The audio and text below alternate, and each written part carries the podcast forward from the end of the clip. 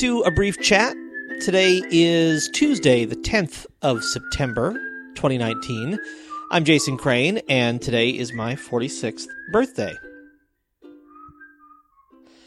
This was a big weekend for me and uh, for Owen, and it's going to mean some big changes coming ahead in our lives. Without going into all of the detail, for the last three years of my life here in State College, some some bad stuff has been happening that has made my life here very, very small.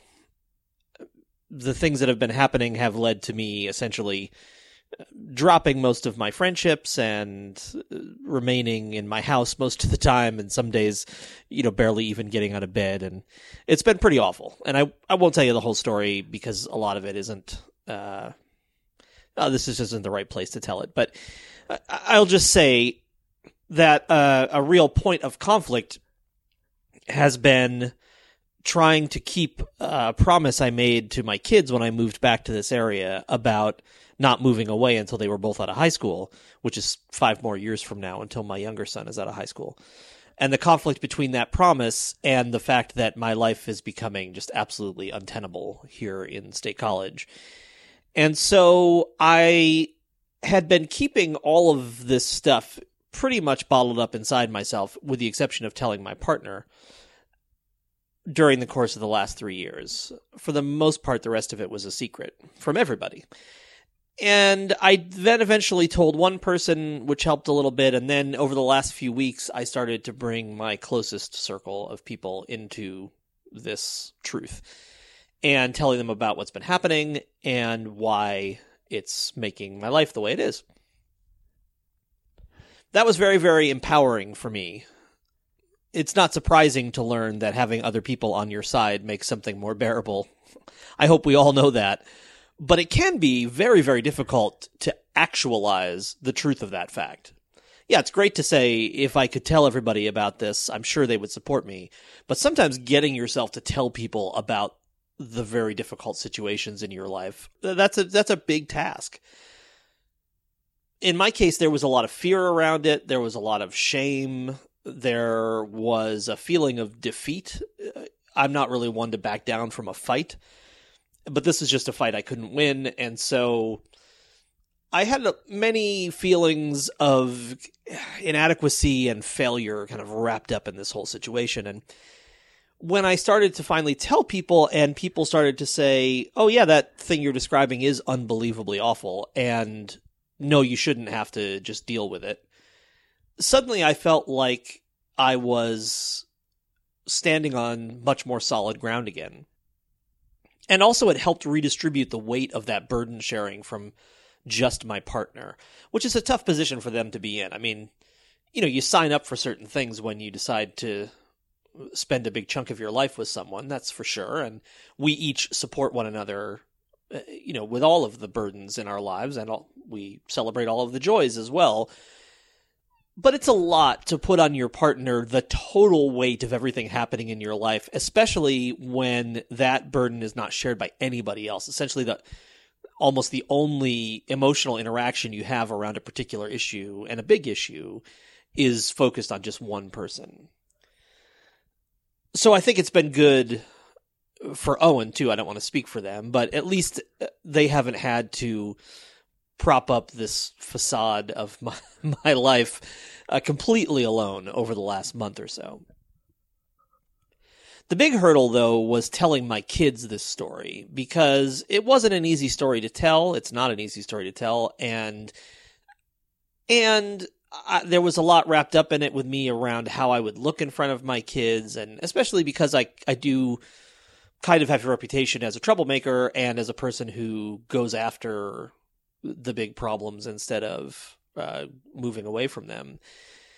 And also because what I wanted from my kids was their blessing to get the hell out of this town and move away close enough to be able to see them regularly, but far enough to be done with this part of my life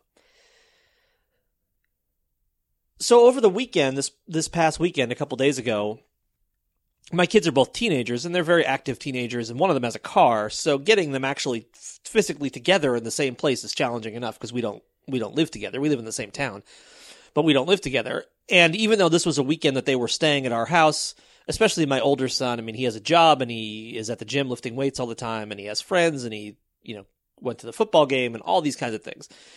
But finally sunday afternoon we were all able to come together and i was able to tell them this story and got to the part where I said, and you know, the result of all of this is that I need to get out of here.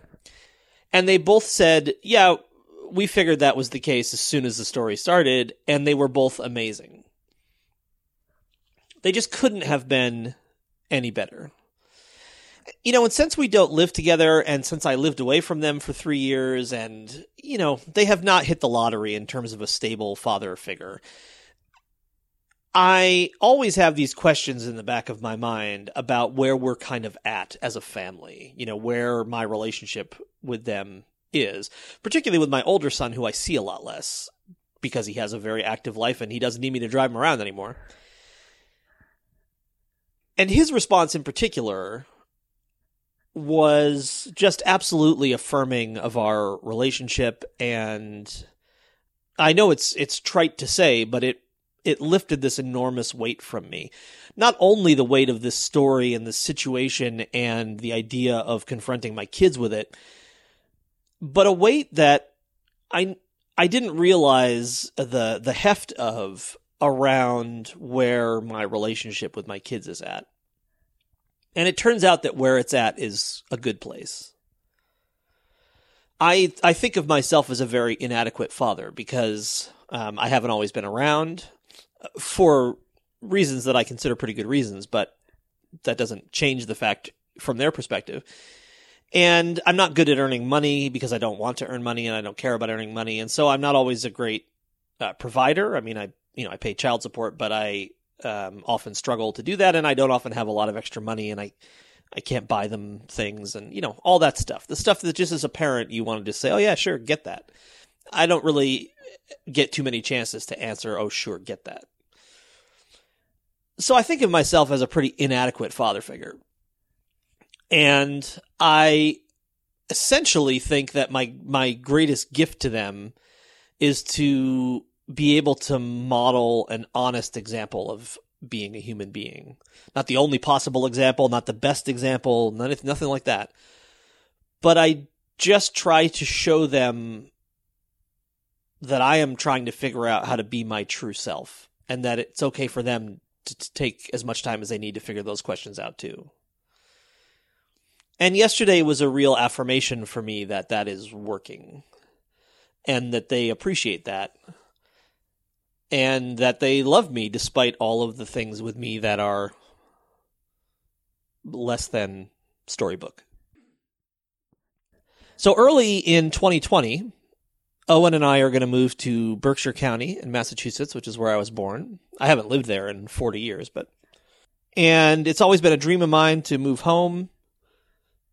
None of my relatives live there, but uh, I just, I love it there and have always wanted to, to go back there. And so we're going to.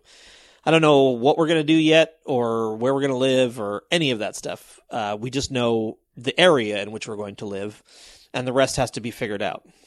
But now we can figure it out and I'm super excited for this next phase of my life with Owen and to getting back to who I am because I've totally shut down over the last few years. I don't do anything anymore, and now I can recover myself.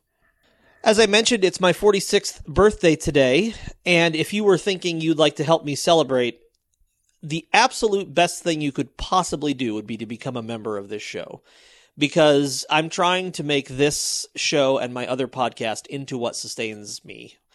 And as we get ready for this move and so on and so forth, there's going to be a lot more uncertainty around all of that. So if you were to go to abriefchat.com and click on support the show and become a member, you'd be doing the absolute best thing you could possibly do for me. And uh, it would really mean the world to me. If you don't have the money, no big deal. You could also just share this show with your friends and let them know that it's out there because word of mouth is the best way to get this show into other people's ears. That's my story. Uh, tomorrow begins the first of three days in which my guest will be Madeline Beaver, who is a really interesting human being who lives here where I live, and she's going to talk about her uh, non mainstream life. I love you. A better world is possible.